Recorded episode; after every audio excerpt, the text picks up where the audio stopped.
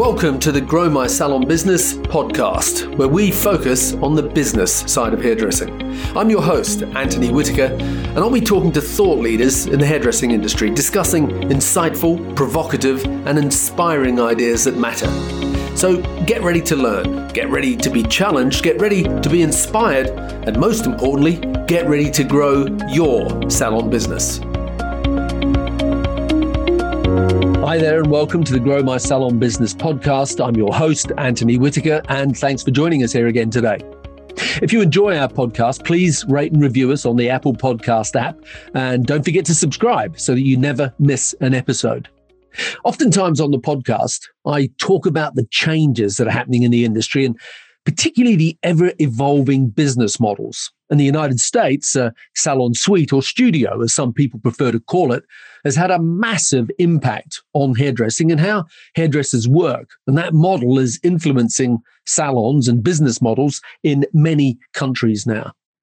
The biggest operator of salon suites is Sola Salon Suites, and their very first suite operator was Kim Bennet. And so it's a real pleasure to have Kim as my guest today and to get a really good insight into how having a salon suite works from someone who's been doing it for the last 17 plus years.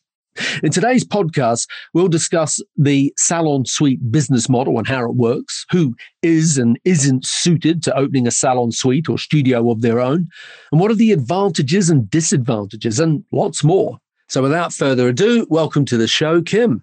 Hello, Antony. Thank you so much for having me. This is a real thrill for me. I'm a huge fan of your podcast. Oh, fantastic. Kim, it's really nice to have you on the show. I know that, uh, you know, you've, you've got quite a uh, distinct sort of USP of what you are going to talk about today. And, and I know that there's going to be a lot of people that are going to get a lot of value from this. So, uh, you know, thank you for uh, for joining us here today.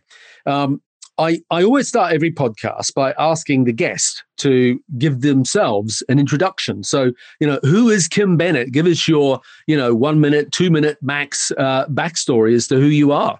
Well, I am uh, Kim Bennet. I live in Denver, Colorado, in the United States, and I have been a, a stylist since I was about 18 years old. Uh, so I'm almost at 30 years now, and uh, I'm known for being one of the first people to open a salon suite model in the States. And uh, I have been in there, it'll be 17 years uh, this July. Wow, 17 years as a suite owner.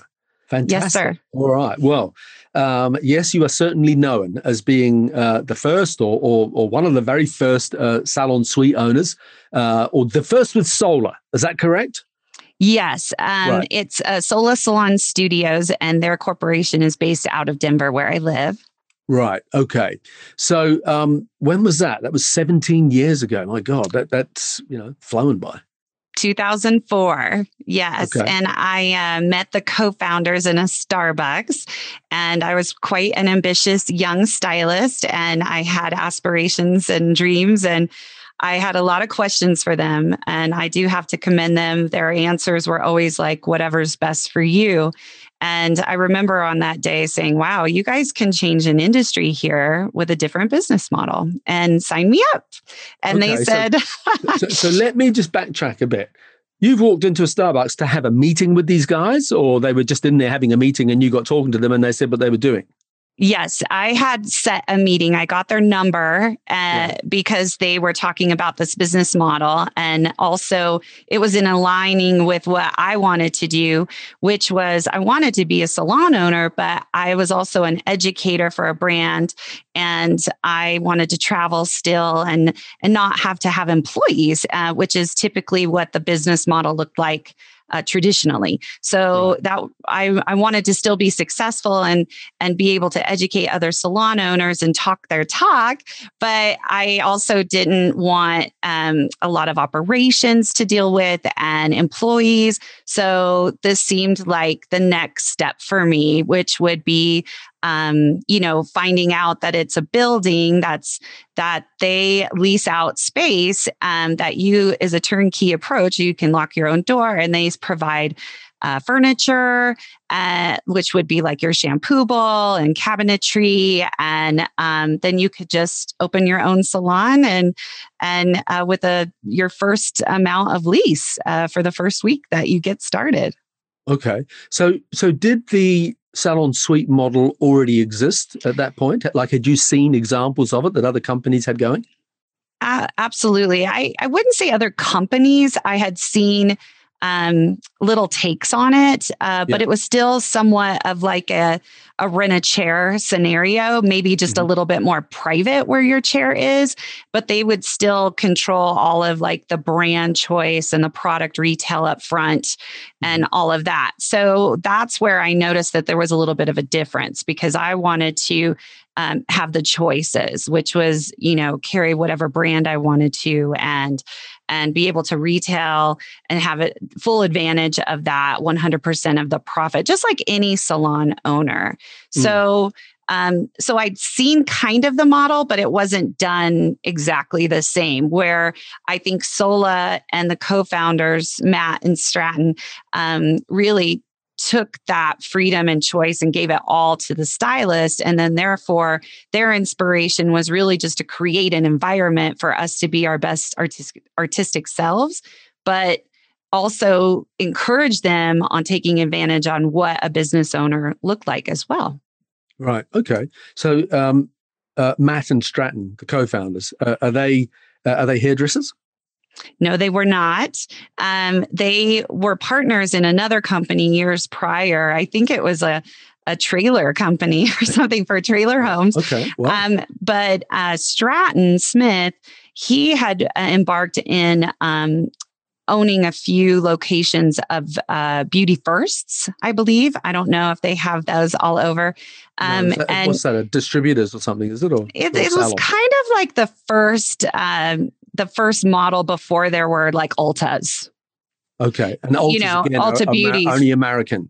So yes. outside of America, for people, if you're trying to get your head around what does she mean by Ulta, uh, think of Sephora. It's like a big beauty store, but maybe maybe Sephora is uh, the middle to prestige end of the market, and and maybe Ulta is. Um, uh, I am really hesitating to say middle to value end because they're more than that. They're, but let's just say they're a bit like uh, Sephora and leave it yes. at that. And everyone will get the idea. Yeah. So okay. the idea was to shop, yeah. but you also had stylists in the back that were performing services. So it was like a mini salon in the back. So yeah. I think what he did was when he got out of that business model, he said, Oof, I don't know if I want to be in the beauty industry anymore. Cause you know how hard it is to own a salon and yeah. and all of that. But it, I think it was a um, if I remember right, uh, he had an acquaintance that said, Hey, there's kind of this new model that people are talking about. You should look into it. And then that's mm-hmm. when he realized he wasn't going to be the boss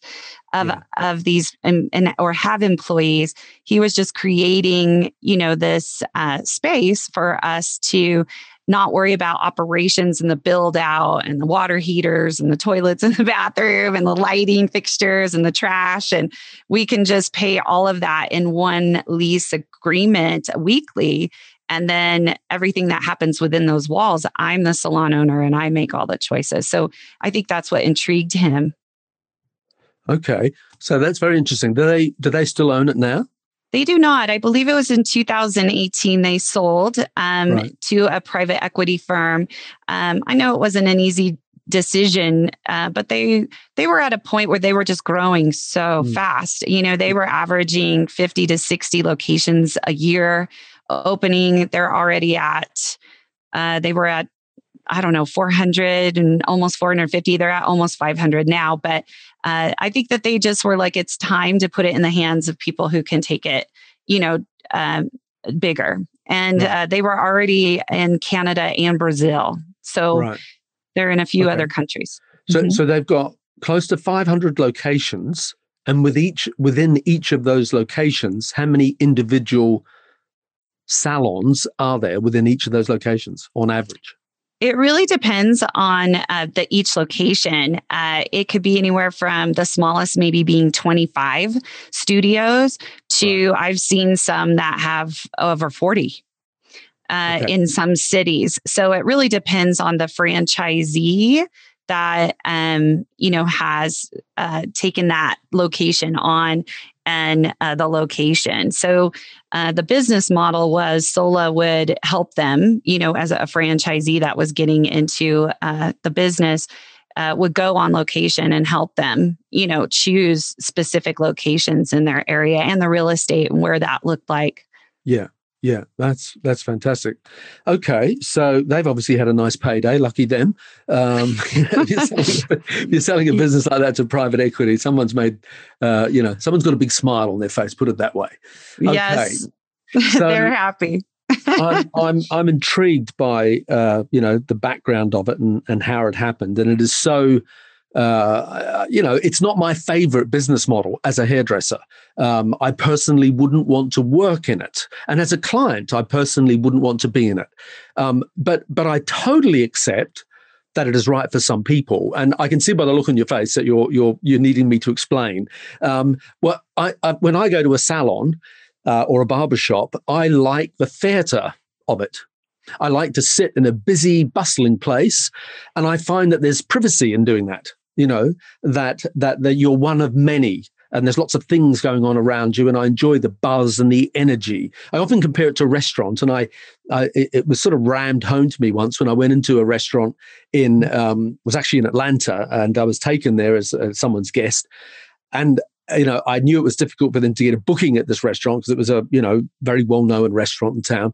And uh, when I walked in the door, it was buzzing, and I thought, "Wow, this is fantastic! I, you know, I'm going to have a great night here." And we walked through the restaurant. You know, it was a big restaurant. I don't know how many tables or how many people were in there. At least hundred. And uh, as we were walking through, I was thinking, "I wonder where we're going to sit," you know, sort of thing. And we got taken into a private room. And look, it was a beautiful restaurant and it was a beautiful private room. And I was with lovely company. You know, there was like six of us. And we went into this little private booth and they closed the doors. And I can just remember thinking, I don't want to be in here. I want to be out there in the restaurant. And that's the analogy to me in a salon. Like as a client, uh, uh, as a client and as a hairdresser, I want to be where the action is. Um, so that's where my head is when I say it's not where I'd want to be as a client. Um, because even though there's just you and one other person in there, that to me, you know, if you've got a color processing or whatever, it's just the two of you in there staring at the walls. Um, for me, for me, I, I wouldn't, you know, enjoy that feeling of having to talk. I'd much rather read my magazine, have a coffee, and be invisible. You know, while you've gone off and done something else. But uh, you know, I'm digging myself a, a deep hole here, so I'm just going to back right out of it and I'm just going to say to you that, you know, that aside, I totally recognize that it is the right business model for some people uh, as hairdressers, and that it is the right business model for some people as clients. That there are different strokes for different folks, and um, it, it, it's not. And there's advantages and disadvantages of every business model. Um, so I hope I've. Um, yeah, set us back on the path with with, with that. No, with that I comment. I actually am really inspired by your comment because, you know, again, it's been 17 years and I've stayed. So yeah. I find um, that it absolutely worked for me. But but I'd like to just say you kind of don't know what you don't know. And the, the yeah. best way I can explain that is when I said, yes, sign me up, and we kind of pretended to sign something on a Starbucks napkin, that's our cute yeah. story. But they said, hey, do you want to go across the street? This is going to be our first location. We can show the building to you. We just signed a lease and they still had a six, like almost six month build out to do. Yeah. So you got to realize I saw it in my mind but I did had no idea what it was going to look like. Yeah, and and so that's where people sometimes call me you know, courageous or a trailblazer or whatever. But it, uh, again, it aligned with my own dreams and what I wanted. Yeah. So that was more important to me. And so when we went across the street and they opened up this disgusting space, I don't know what was there before, and they got duct tape and they they measured out like a space and they were like, this is about the size, this is what it's going to look like. And they were kind of explaining it. And I was like, wow, you know, this is incredible. This is even better than I thought. So then when I went back to my salon owner, who was my friend and still my friend to this day, I mm. told her what what I wanted and she couldn't give that to me anymore so she understood but mm. she was like are you crazy like you're going to go work in a cubicle somewhere that doesn't make any sense because we were in this amazing hustle and bustle and wonderful salon like you're explaining and I was scared because I didn't know if my clients would love it as much as what I wanted. So yeah. again, there was risk and then reward with that. So I didn't know either. So when I I embarked on this decision, I said, okay, if 51% of my clients like it and still keep coming back to me, I can build on that. That would be a successful number to me. Yeah. Yeah. And what was surprising was I was at a point in my career as a stylist they really just wanted to be with me at that point. So again, like you said, it's not for everyone, but you'll know if you're at that time in your career that they want to be with you. And here's a good example. When I was in the hustle and bustle of a busy salon, they were training staff. They were, you know, doing everything very successful. They're still very successful to this day. But I would get interrupted a lot you know, some of the employees didn't feel comfortable going to the salon owner for their questions. And I was this leader in the salon, which I loved being and an educator. But they would come up and interrupt me and ask questions about mixing color or, or I have this problem. Can you help me with it? And I was happy to do it. But what I realized when I finally went into my studio, that was gone. And 100% of my attention was back on my guest.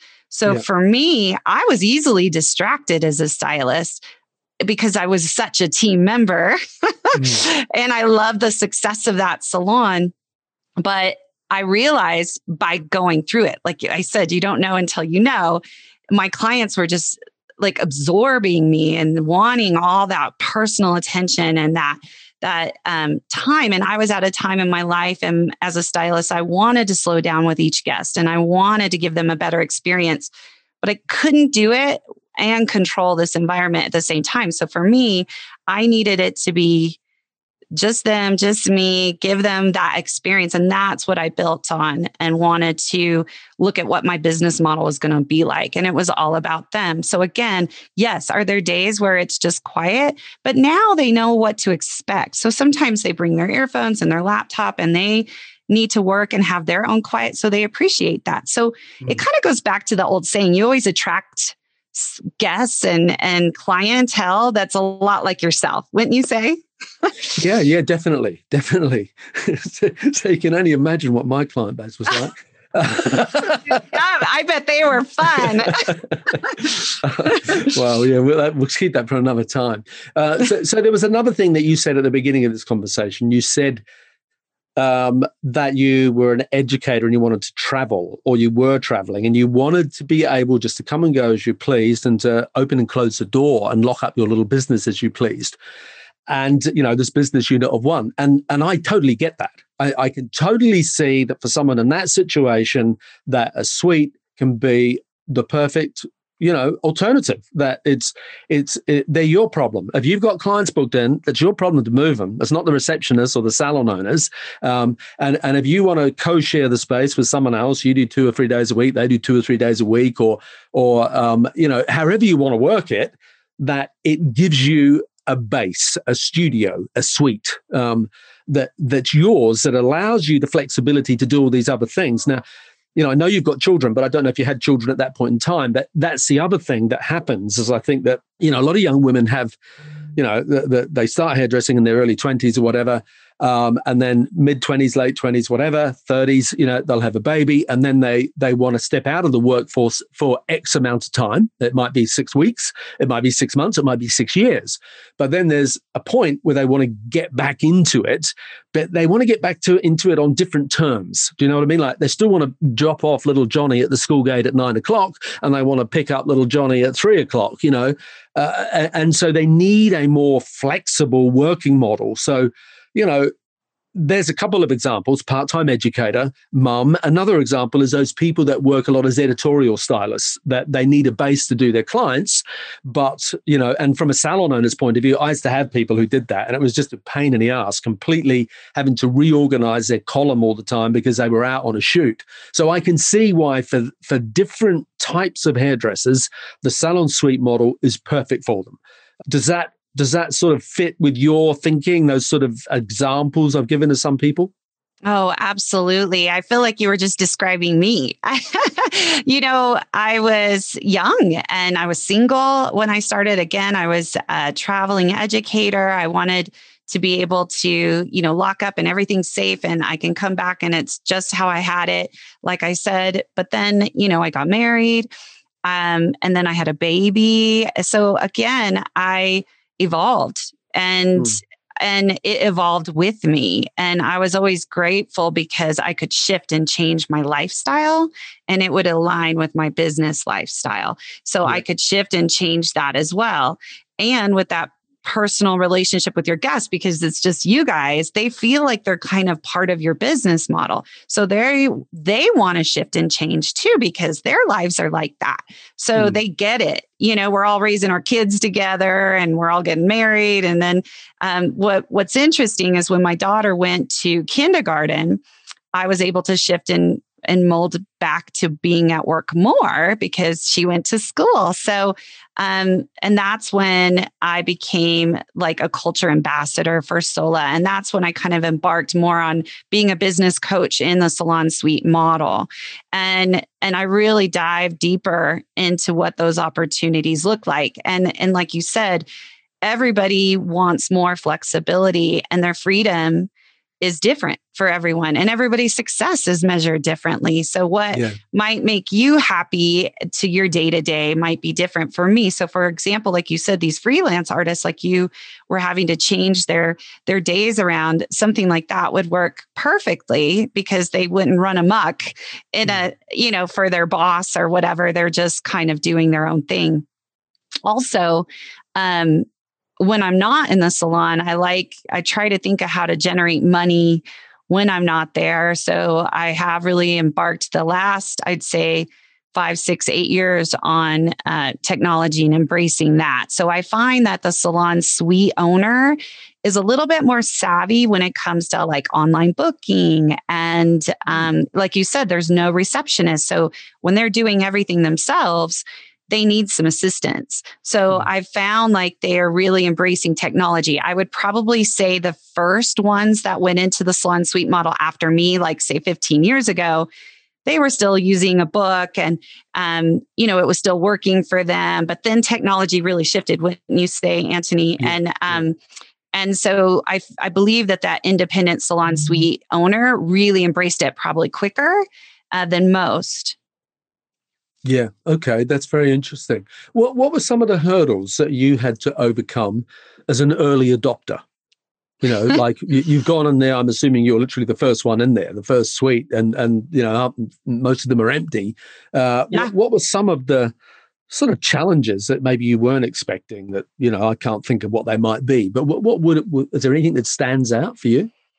Absolutely. I was really worried about not having a receptionist. I had one my whole career. So, mm-hmm. you know, what is that first impression going to look like? That was really important to me and and since it was new to me, I knew it would be new to all of my guests that were coming to see me. So it was very important to me to help guide them when you come in through the door, you turn to the right, I'm down the hall on the left. You know, there's there is a little bit of a challenge with that. I think that um, you know people would wonder when more stylists would come in and rent suites they their their customers were wandering around they didn't know where to find them.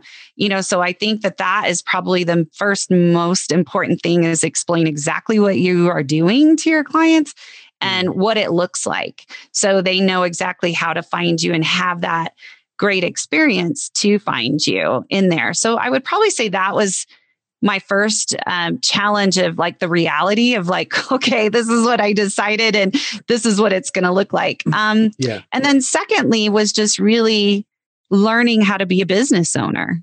Mm. Um, that was probably when I started uh, not watching as many uh, artistic videos and really dived into like you know your books and listening to other business coaches in the industry of what that looked like because we went in as a stylist mind. So again, you're not just renting a chair. Now you have these four walls that you can do anything you want with. And a good way I can explain that to people is other salon owners who have traditional salon scenarios. I said, Well, do you own the building? that your your salon is in and the majority of them don't own the actual building they have leases agreements as well and i said well yeah. how many chairs do you have and they mm-hmm. would say 10 or 14 or 12 chairs or whatever i said well i just have two so i'm no different than you i sign a lease i pay a lease agreement and i have two chairs and you have your business model is this. So you have employees to help. And that's where that business model shifted and where I needed to look at what how I was going to be successful in this two chair salon where it's just me and I'm the only one that's providing the services and I'm the only one that can generate money for that. So I really took a step back and I changed what that business model looked like, where money was coming in and where it was going. And then the last challenge I would probably say is, yeah, just being a business owner and doing your own taxes and all your own ordering and purchasing and booking and and mm. keeping everyone happy and merchandising your product. And, you know, I wanted to be successful at all of that. So I really had to learn how to be a business owner and not just a stylist. Yeah.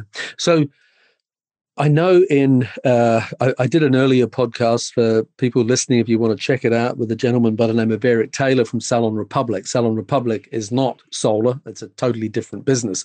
But from what I understand, in Salon Republic, there are always a receptionist at the front of you know as soon as someone comes in, uh, and that's a receptionist for the whole you know business um, in Sola, do they not have a receptionist? Is that why you said I have to go to the front door or something? So the front door's locked, there's an intercom or whatever, they buzz you to mm-hmm. say I'm here, you go out and you greet them and escort them into your salon. Is that was that am I getting the right Yes. And I would definitely say post COVID, the door is locked. Prior to that, it was not, um, except, right. you know, at late hours for safety.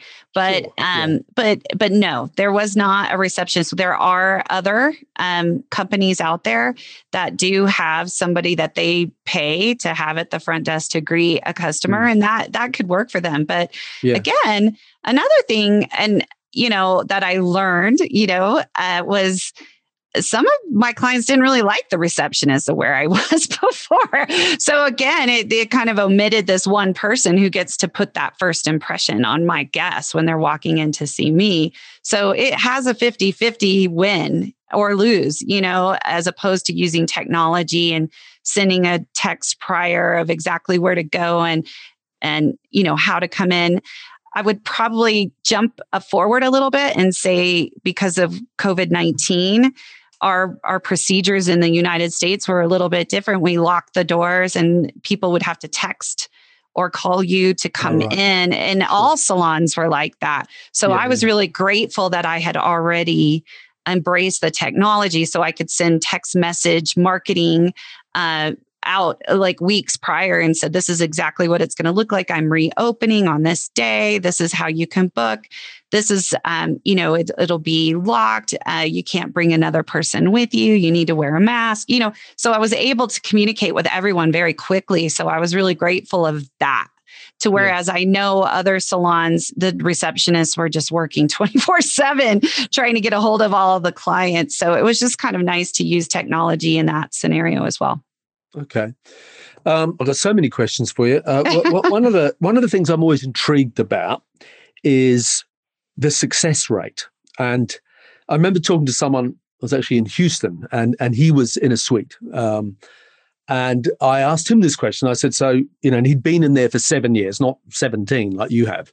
Uh, and I thought seven was a long, you know, it was a good amount of time. And I said, "Wow, that's you know impressive, seven years."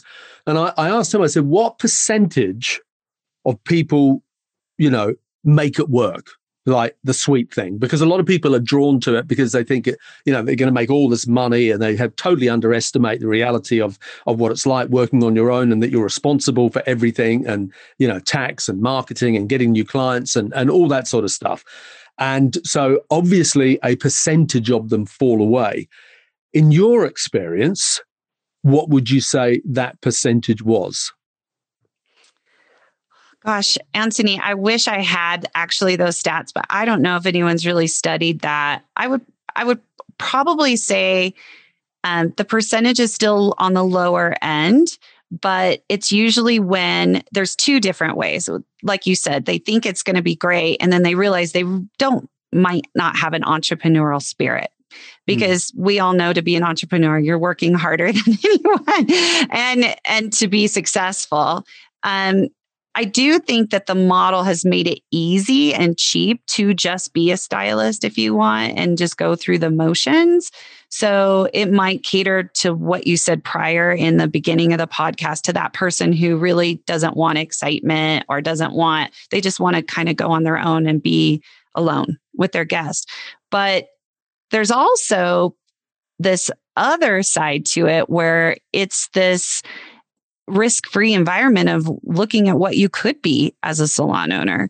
So it's interesting to me to see what five years from now, what salon owners are going to look like. Because what I'm seeing as successful salon owners now, um, they started in a suite.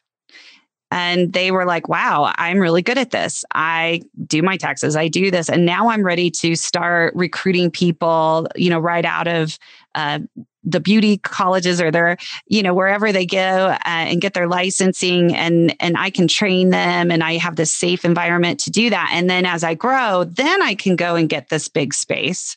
Okay. And so, you know so, so outside so of the outside of the suite. So they go into a yeah, you know, a freestanding, a bigger salon of their own that's a commission based business or yeah. whatever, and and the suite is like a stepping stone into becoming a a fully bona fide salon owner. Okay. Absolutely. I would probably tell you, in my experience, at least at Sola, I yeah. mean, we pride ourselves on helping them be business owners. So it was uh-huh. always hard to see anyone leave.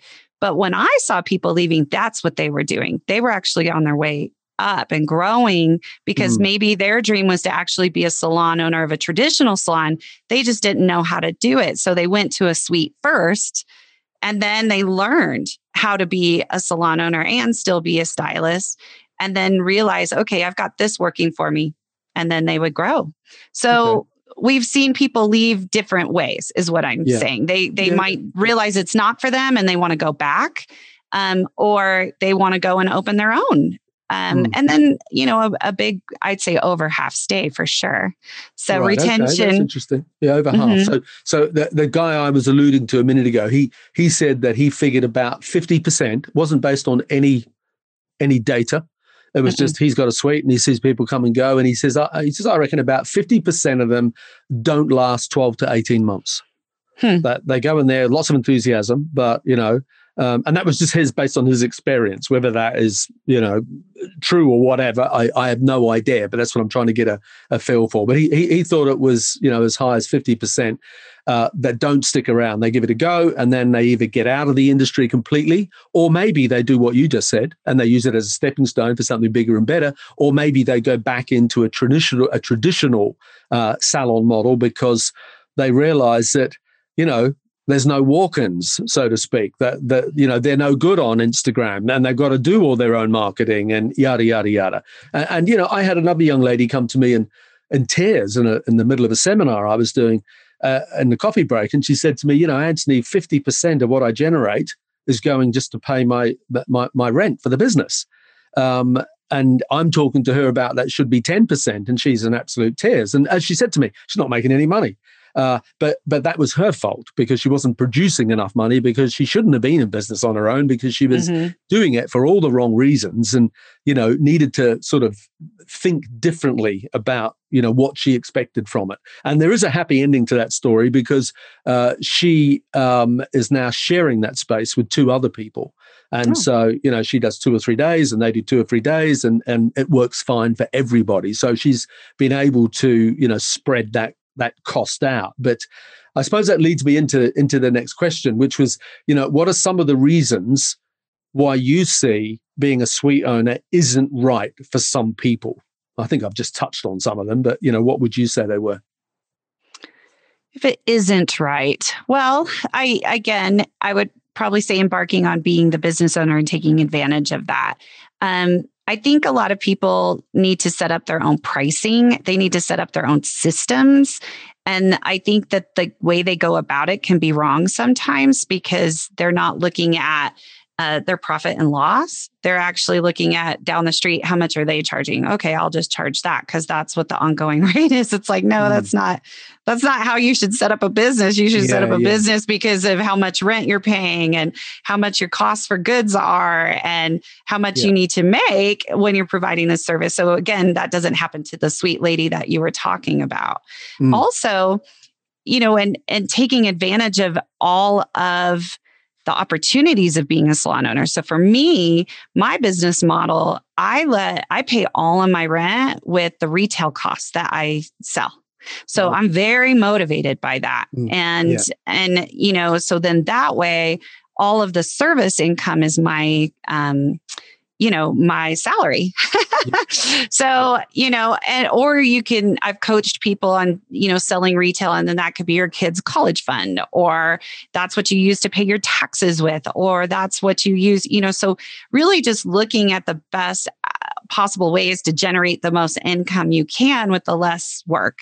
Um, so i would probably say you need to set up systems uh, get some business coaches and find out what works in profit and loss and then also, you know, look at how much that rent is. How much are you already currently making? And, you know, are your prices good with the amount of time you spend with each guest?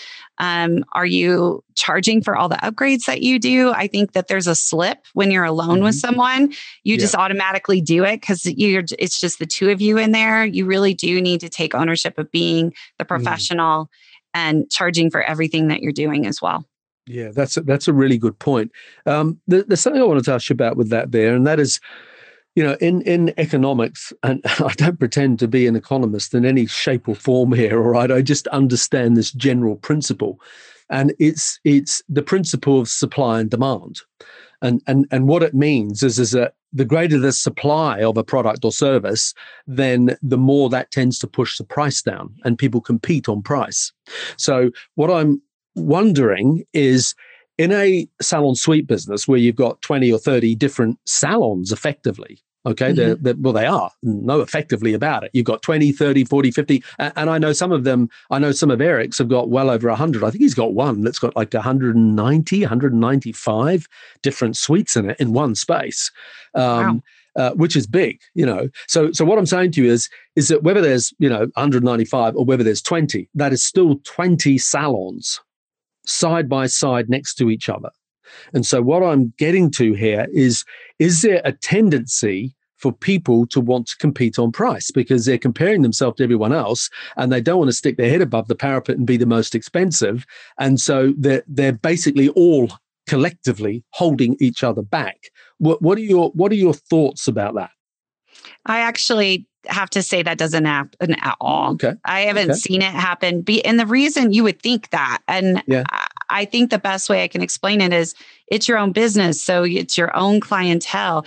You know, I would never have interaction with their experience because the door is shut and all of that. So, so, you know, for example, we had, you know, an esthetician, a nail tech, uh, someone that does mm. nails, um, a waxer in my building, um, and a couple of different massage, you know, therapists, right. things like that. so hairdressers, yeah. Yes, yeah. and yeah. so uh, you know, collectively, when I have a guest come, I actually give a tour of the whole building, and I point out oh, different services right. that I don't yeah. provide. Like my friend that does eyebrow waxing, she's the best I think ever, and I want all my clients to go to her because the more they get done in the building so, you know, the more that creates longer retention for them to see me as well. And yeah. so it's kind of a win win where you have this camaraderie. It's not like that hustle and bustle, but we're all family and we help each other when we need it. But when that door is closed, you kind of know that that's private and you don't go in and interrupt. Mm. So I really don't know what the other people charge down. Okay. You know, I've okay. I've had my own business system of supply and demand, like you said, and that's mm. how I raise my prices. I yeah. I would be kind of curious yeah, if yeah. I if we're around the same, but but you also have to realize, you know, there could be someone doing hair extensions and that's all they do down the hall, mm. and they're probably killing it, making a ton of money. Uh, you know, so it it's interesting. You would think that, but we really are so separated that mm. we don't compete for the same clients and we're we don't really you know compete on pricing at all. Right. Okay. Um you know it's sort of in line with that what, what about walk-ins and stuff? Do you i mean because often people are in a traditional salon and they're they're being fed walk-ins to sort of gradually build their book um, you know build their clientele. Uh, ha- do you get walk-ins in the average suite model? I know some people say yes we get walk-ins but i suppose it very much depends on you know the the location etc yes. where you are what, what what are your comments about that I find that really depends on location. So the you know, we've have locations that are right next to say a Starbucks or right next mm. to obviously they're getting tons more walk-ins to whereas my location is more in suburbia uh, my clientele looks just like me, you know, a mom like in her 40s, covering gray hair, giving highlights, you know. Um, so I I didn't really need the walk-in scenario. So our location's just a little bit more quiet, I would mm-hmm. say. So again, it's really just that street cred if that's where you put the location in. If you have um, stylists that are coming to you that that want to open a salon suite, like say if you were a salon suite owner and you were leasing to stylists, um, you know, if they're asking about walk-ins, they're probably not ready. yeah. Yeah, you sure. know, and and if they are trying to get new clientele, they're usually using technology for it as opposed right. to uh, street uh, walk-ins. Yeah. Okay. Well, we'll come to that in a minute. Uh, what What do you miss about the traditional salon model? There must be some things you miss about it. Well, of course. I mean, obviously, if I want to go and peek in the door down the hall, I can see someone doing a cool technique. I mean, I think that that's always inspiring to see. Mm. Um, you know, I do, I did love that. I, you know, they were like my sisters. I have best friends still to this day from working in a salon with them. Uh, and I think that that team feeling is is very important. Uh, for me, I'm I'm a real connector, and I love people, and so I was able to use the brand that I educated for, and they're my family. So when mm. I would travel and do shows, and so I found a different kind of team. So when I came home, I got to bring that excitement with me, and my guests love that. Um, and I would learn that way. So I, I did look outside for education, inspiration, and that team kind of camaraderie to feel like I belong to something. Also, I like to give kudos to the brand of Sola just because they really created that community feeling and it wasn't just about being in your own space all by yourself. They they had parties and they would get us together and things like that as well. Mm. Uh, do they provide education or not? They do. Um, for education? Yeah. They do. We, um, you know, I was involved with that. I, I, I, was able to be the MC at our event. So we did uh, Sola sessions and we had many famous people on stage and they, they were growing and getting a little bit bigger. We had to cancel our last one due to COVID. So yeah. um, they're embarking on doing a virtual uh, session now uh, in May, I believe. Um, but they have webinars and podcasts, and um, they have an app so you can go on and all the brands are on there, and you can watch digital videos, you know, at your mm-hmm. fingertips. So, yeah. and and and all the franchisees and managers within their own locations across the United States, they would they would do kind of their in salon classes. They would they would try to gather. So yes, they they try to provide a lot of education actually, because yes. that's okay. that's what was missing. Yeah, yeah, um, yeah you know you you lose that so you yeah. have to make sure you keep them connected to the industry mm. yeah okay um, what, what about clients what do they miss about the traditional salon model what would be the what would be the what would be the common thing that they miss or, or isn't there anything you know, I I don't know if they just wouldn't be honest with me. They, none of them mm. told me anything. But when I told you that statistic, I was like, oh, if 51% of the people follow me 17 years mm. ago, I'll build on that, but not one didn't follow me. Mm. And I think that they were just surprised. They were like, wow, this is this is so different than anything I've ever felt before. And uh, it was again, some people do it right and create this mm. amazing experience, which I like try to do myself. So I, they don't leave. That's what we all do in the salons. We want to make sure that our clients have an experience that they'll never forget, right? So then they yeah, never yeah, yeah. leave you. But um, I, I, I don't know. Not many people said to me like they they liked all the attention I was giving them and and they they never really said, Oh, I miss going into that hustle and bustle, like you said. Mm. Um, but again, I was catering to that kind of a guest. So yeah, I can't really yeah. speak for everyone that went to salon suites. Um, I do think, uh, you know, parking is always a thing. If you have good parking, that always yeah. seems to be a complete with with clientele. You know, just the simplest things sometimes. Um, and I would probably say the people who don't take advantage of recommending product and taking ownership of that professionalism, it can get lost really quickly. I mm. think that the that's when they would probably lose clients more because they they're left on their own to go shop for shampoo or whatever. They want to be taken care of. Mm. And um but I think that happens in all kinds of salons. Yeah, yeah, no, definitely. Um, and I know you are a big um, Paul Mitchell advocate, educator, uh, and have been for, for forever, I'm assuming.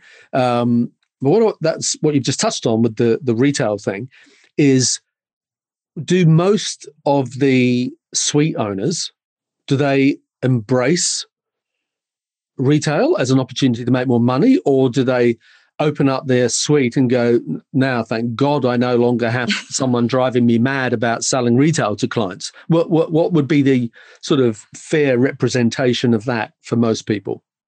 I would say it stayed about the same. Uh, right. I think you said it exactly. Uh, you know, of course, as a coach, I try to encourage them to just like let go of whatever experience they had before mm. and and say, look, I'm a business owner now and I can have my own experience with recommending retail. But some, yeah, some just don't even want to deal with it. They don't even want to purchase it. They don't want to mm. make the investment. They yeah. just don't want the hassle. Mm. Um, but then some see the benefit and they're just rolling in it, just selling so much product and all different kinds of product. Like some are selling extensions and some are developing their own brands within these four yeah. walls. And wow and doing incredible things. So it's it's very impressive, but it's all over the board.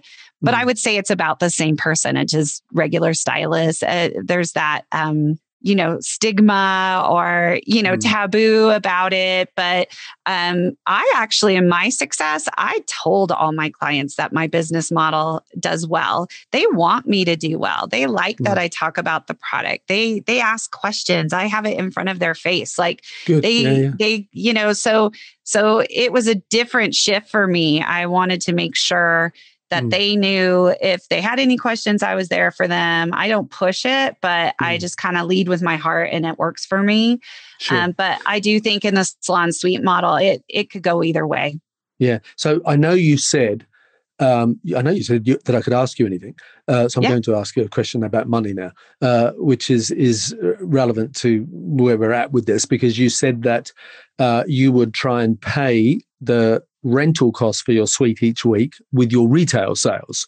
Mm-hmm. So, what I'm asking you is, um, well, you can cut it either way. This question, you can either say how much is the average cost to rent a suite, or you can say how much retail do you do each week. they're both they're both going to give me the answer I'm looking for. So, so what what would the average person be up for for renting that space?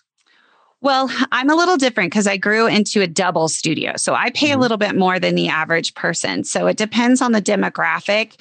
They say the average is around 250 to 280 a week uh, for a small, you know, uh, standard studio size. Um, but say if you're in San Francisco or New York City or Los Angeles, you're going to pay a lot more than someone who's in a smaller town and if that makes sense in, yeah, in the sure. united states. But um you know for me so my that's why it was even more important to me because i i'm paying double the what the, the normal person pays. So it you know it was close to $500 a week. So mm. i'm you know i'm working through almost 40000 you know a year of of of retail costs. So um you know because i i need to make that because i mm. have to purchase it as well cool, cool. so yeah. you know because it's about 50% markup right yeah. so um so you know my average cost for my double studio is around 20000 a year so the average studio the smaller studio for just one person is um i'd say around you know 10 10000 mm. a year so yeah. that's you know they they it's a lot it's not easy to do but mm. what i try to do is break it down to each day per guest so mm. for me if somebody's purchasing 8 to 12 dollars from me each time they're in i'm paying my rent that's how i mm. look at it because if you look at that big number it's like really really scary so i break it down to how many days per week i work and then how many hours by each day and then how much i need to make in retail right by day okay. That's yeah. that's, that's a good it's a good motivation to yeah. to talk retail and you know to talk about how to care for your hair when you're not in the salon. Okay. Um, Right. Uh, so, what else can I ask you about? I, I love uh, having permission to, you know, be able to ask these questions. Um, so, you, you, just mentioned a couple of times that you're a coach for other new suite owners to help them with the, you know, you're now running your own business. This is the sort of thing you've got to do. So you obviously have some good insight into what their productivity levels are in a week. Mm-hmm. Uh, what would you suggest the average suite owner is is doing in total sales in a week? No, not retail, just in service sales. What, what are they doing? Are they doing 1200 1500 2000 but like you know what's what's the number that you'd say would be a sort of a ballpark you know average Gosh, I really can't give you an average just because you have people who rent a suite and they can do two days. Or yeah. you have somebody who's uh, like a diehard and they go seven days a week. You know, it's your own studio. So it's yeah. really hard to gauge. It's really more by how many. And and earlier you had said in the podcast, the gal who figured out a way for her suite to work better, yeah, she divided up the time. So she probably wasn't working enough, yeah, you know, wasn't. to pay mm. for that. So, so, mm. you know, for me, um, you know, the, the expenses, I don't know if all the listeners go by like gross and net and things yeah, like yeah, that. But, you know, I was averaging about 120 a year and I was working like four days a week. And my prices are really average for the United States. I'm not on mm. the highest end and I'm not on the lowest end. Right. So I'm very priced well for my own market. Right. So you said 120 grand a year in total mm-hmm. sales, yeah? Yeah. And you also said about 40 grand a year in retail. Is that right? Mm-hmm. Mm-hmm. Right. Okay. And so, and so but then you have the expense of buying the retail so that's yes. knocked off okay, and then i you know and then it's 20000 for leasing my space so yeah. you know i'm not bringing that all in yes, obviously. no exactly exactly and then there's well, those taxes yeah exactly well you see this is the thing where a lot of young hairdressers i mean i hear them say stuff to me they go my boss is taking 50% of what i do and i just to, you know, to be honest, I see red because I sort of I go, are you really that silly? Like mm-hmm. your boss isn't taking 50% of what you do. They're giving you 50% giving you. of what exactly. you do. Do you know what I mean? And they just don't get it. They think that the boss is taking that 50% off everybody and they're they're living on the hog and driving Ferraris and have holiday houses in Hawaii. And look, I'm sure the odd one does, but but by and large, they just completely underestimate the reality of what's involved in running a business. And so you know, a lot of them are, are, seduced by the idea of a suite because they think I'm going to be able to keep all the money for myself, and yet they just have no idea of of actually where that money goes. You know, because for some people, without a doubt, they are financially better off in a suite, without a doubt. But mm-hmm. there are other people that I think, without a doubt, are actually better off in a commission based salon. Um, I totally agree with that. I I love all models. I even like chain salons, you know, and if they pay by the hour, like I think what's important is what their business model looks like and if it's working for them. That's yeah, the yeah. most important thing. So, yes, every model works great if it's successful and their systems are in place. So, um, you know, to go back to that salon suite owner, what does it look like for you? And again, it's very important for me to set up your salon suite systems. You know, how are you drawing in clients? How are you keeping that going? How are you raising your prices? Do you have like a system on what that looks like when you're in demand? Because the way I look at it is you got to work hard to play hard. So when I'm in there, I am got my business hat on and I don't look back. But then I do get to take three days off a week with my daughter. And mm. and I had major goals. I, I bought a house recently. Um, so that motivated me. So motivation is different. And mm. I think in a traditional salon model, you're you might not be as self motivated. You're looking to that owner to motivate you all the time and the mm. owner to give you the education all the time. And so I think that there should be a little bit of a shift, you know, to like you said, I'm not taking half your money. I'm giving you half because this is the environment that I created to motivate you in to be successful. And I think that that's such a valid point. And and so the more you understand how each business model works, the better off you are. I've I've met with stylists across the country that work at chain salons and they love being paid by the hour. They were mm. like, it just makes sense to me. I go in, these are the hours I work. I know exactly how much I'm going to make. I have fun and I go home. Yeah. So that works for them. Yep. They don't yeah, really have the ambition of wanting to see what the the idea is, you know, or what mm. what that risk would look like. You know, yeah. they like the comfort of that. Sure. So sure. Okay.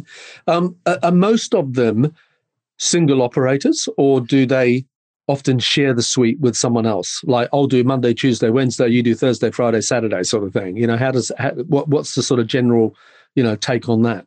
Yes, I I would say they do the price point for an individual smaller one, so it could be good for just one person, but they do have other sizes. So mm-hmm. for example, I can speak for Sola, they have a large suite and you could share that with another person. So it's a little bit bigger. They might have like a color bar area, more cabinetry. So you could share and say I I'm doing Monday, Wednesday, Friday and you're doing Tuesday, Thursday, Saturday. Yeah. Um, mine's a double studio, so um, you know, I could have two stylists working in there at the same time. Yeah. Uh, but for me, I like to double book and have more space and, you know, create like more opportunity of upgrades and things like that. Yeah, um, yeah. But recently, this after COVID, to to offset my prices, um, I have a friend that leases on the days that I'm not there. Yeah, uh, okay. a couple of days, and it you know it, it offset about five hundred dollars a week sure. for me. Yeah, um, or a month, I should say. Excuse me, I didn't mean a mm. week. And um, you know that kind of helped a little bit. And mm. she's um, in alliance with what my purpose is that's happening in my atmosphere. Mm. So she kind of prices her point the same, and she carries the same line as I do. Yeah. Okay. All right. Um, social media. How important is that as a component to being successful as a suite owner? Because of the fact that you're probably not getting walk-ins, etc. Uh, so you've got to be you're now in charge of your marketing, and you know I know hairdressers are great uh, as a generalization. They're they're they're very uh, into Instagram and marketing their business that way. Um, what what would your you know position be on that? I think social media is huge in the salon suite entrepreneur mind. Uh, I think we've seen it come a long way. I remember when Instagram first really started, and I would sit in at hair shows and listen to panels of experts on social media, but they were kind of like falling it into place. They didn't really have a system in place, and then it just kind of evolved into it. So, as coaching, you know, I think things like Yelp are big. Uh, having a great Yelp account, I don't know if they have that all over the world, yeah, yeah, but yeah, yeah, and and you know, getting great reviews that's big. A lot of people do searching. Uh, they mm. Google everything. Um, so, for example, my online booking system I have through Sola um, they can even go on and do automatic booking just as they're Googling a stylist, say in a zip code. Uh, so, really aligning yourself and leaning into the tools that are out there uh, mm-hmm. with these. Um, online booking companies they have different programs and different ways to get found mm-hmm. and then as far as advertising on social media really you have to just kind of brand yourself and and stay within that brand so yeah. I I I think that that's really important. So for me, retail is important. So on my social media, you'll see a lot of like, um, this is what's on sale this week. This is what's new that I'm carrying. So you know, social media can go any way for someone. Yeah. Okay. All right. Um, you uh, right back at the beginning of this podcast, you said how you were working in a traditional salon. Um, and I sort of want to go back to that. What what what what basis were you employed by? Were you a, a, a, a, was it rented chair there, or you know booth rental as you call it, or was it were you an employee in a commission based salon? What did that look like? I started my career in a commission based salon in a small mm. town that I grew up in, and then when I moved to Denver, it was eighty five percent uh, rent a chair. is okay. how all the salons were. So that's where I was in a traditional, uh, and I rented a chair from her when okay. I. So I already had kind of the mindset of being an independent. Yeah. yeah, well, that's where I was leading to because you know the thing that that sort of you know upsets some people about the suite model is that they look at it and they go, okay, so you're not this person because you were already independent. So they were your clients. It was your yes. business. You were paying rent to be there. So you can just move across the road, take your business with you into a suite as opposed to it being renting a chair somewhere. And so I think everyone's cool with that. Everyone understands that. But the people that, you know, or one of the common objections, so I'm sort of speaking on behalf of them, so to speak, is that, you know, a stylist works in a salon that as an employee, commission based they are built up a client or they're fed clients. They're fed walk ins, the salon's marketing, the salon's training, yada, yada. And then one day they're fully booked and they're busy and they go, well, he or she is taking 50% of what I do. Um, I'm going to leave and take all my clients with me um, and go across the road and open a suite.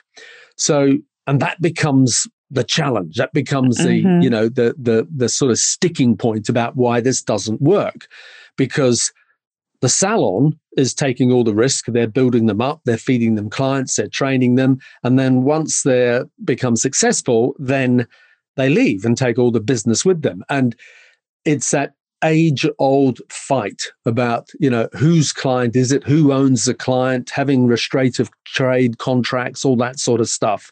Um, talk to us about that. And i know that's not even a direct question. I'm sort of just trying to get your take on on how does that work because that and the next bit that I'm going to ask you is and you'll probably merge them into now into one if I give you the next question now. So actually, I'm not going to give you the next question because you will merge it into, and it is a very separate question. So so okay. talk to us about what I just said. Well, I do think that has been the age old challenge. I think before there were salon suites, it was still already happening. They would leave for whatever reason and try to take their clients to the salon down the street. So this is just a different brick and mortar of where they're going to go and what they're going to do. I think it's easy for a salon owner to say, oh, well, let's blame it on the salon suite. But there were walkouts way before that. I remember growing up and hearing about it. So I don't see that being any different. Mm-hmm. Um, you know, if people choose to do dirty, they're going to do dirty, you know, or they could do it in a way that's respectful, like the way I did. I was already independent. So yeah, when I yeah. left, like you said, you know, I I didn't go to a salon down the street. I didn't go to a competitor. I just went to do my own thing. Um, you know, every situation is completely different. So I'm finding, and this might be the segue to you're talking about, you know, we're learning that these stylists are craving the freedom. They're craving mm. the flexibility. They're craving the idea that they can make more money. So maybe when they get to that level, I'm seeing traditional salons mold. And I, I believe you just had a podcast about that into, you know, what does that look like for these, you know, salons to be somewhat changing? Like, do they have a different avenue? So if they get to that level, and not take all the clients, you know, do you have another opportunity for them to go into a more flexible role because they want to be a mom or because they, mm. you know, want to be home 3 days a week or whatever. So everyone's motivation is different why they leave, and mm. I think that is actually more of the key point as opposed to after they leave what does it look like? Okay. Okay. Well, no, that wasn't the segue. The segue was who's training the next generation? Now, when I ask that question, I'm very aware that the United States has a different model to the UK, Europe, Australia, because you you all have to go to a beauty school. You don't have essentially. I know one or two states do. I know Georgia, for example, you can do an apprenticeship, but the majority of hairdressers in the United States have to go to a beauty school. And then they come out the other end of it as a licensed hairdresser. And then to whatever degree, they will go straight on the floor doing clients, or they might go on the floor somewhere as an assistant and build up. In a suite business, who's training the next generation because it is a business unit of one. It's like it's all about me. It's not about bringing on other people and training and educating them. Whereas in a commission based salon, you know, there's always that opportunity to, to have assistants, to have whether they're called apprentices or assistants or trainees or, you know, whatever you're going to call them. Just talk to us about that. And then we have to wrap up because we've ran out of time, unfortunately. Well, from my experience, I see it's all back to the entrepreneur. I think that they are the ones that invest in their own education and their own interests. Uh, a great experience, I could say, is like the BTC show. Um, it's hugely independents that go to that. Uh, when you go to hair shows and you see people in the first three rows, a lot of them are independents because they're so thirsty for that education. Mm-hmm. Um, uh, and then digital, I think uh, they're really taking on, on technology a lot of brands have so much out there for them to learn and get certified and have certifications on their wall on whatever techniques that they're doing or services. So that's how I see them educating themselves.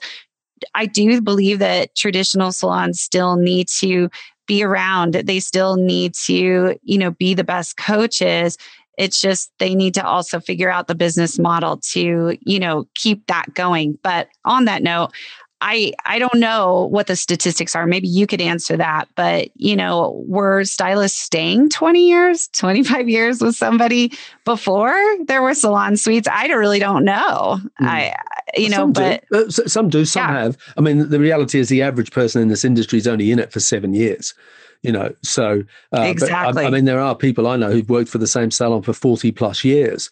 Um, it, it's that's not me but i sort of respect the fact that that's what they've chosen to do and that that's worked for them and worked for the business but, but Kim, I could keep on going. There's there's so much information you've you've got to share, and you've given us some really you know great um, insights to reflect on.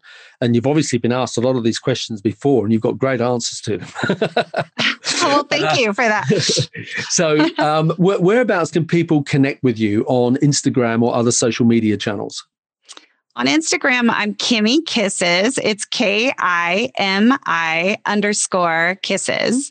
And that would be probably the quickest way to find me. I'm Kim Bennet on Facebook. Uh, and I'm happy to, you know, talk to anybody about my journey and if I can help anyone out with anything. Cool, fantastic. Well, um, I'll put those links uh, on our website, growmysalonbusiness.com, in the show notes for today's podcast. And if you're listening to this podcast with Kim and you've enjoyed it, then please go to Apple Podcasts and search for Grow My Salon Business. Scroll to the bottom of the page and leave us a rating and review. We'd really appreciate that because it helps uh, other people find us as well. So to wrap up, Kim Bennet, thank you very much for being on the Grow My Salon Business podcast. Well, thank you so much for having me, Antony. And thank you for helping me grow my salon business all these years. oh, thank you. What a nice compliment to end on. I really appreciate that. Thank you. Thank you for listening to today's podcast. If you'd like to connect with us, you'll find us at growmysalonbusiness.com or on Facebook and Instagram at Grow My Salon Business. And if you enjoyed tuning into our podcast, make sure that you subscribe, like, and share it with your friends. Until next time, this is Antony Whitaker wishing you continued success.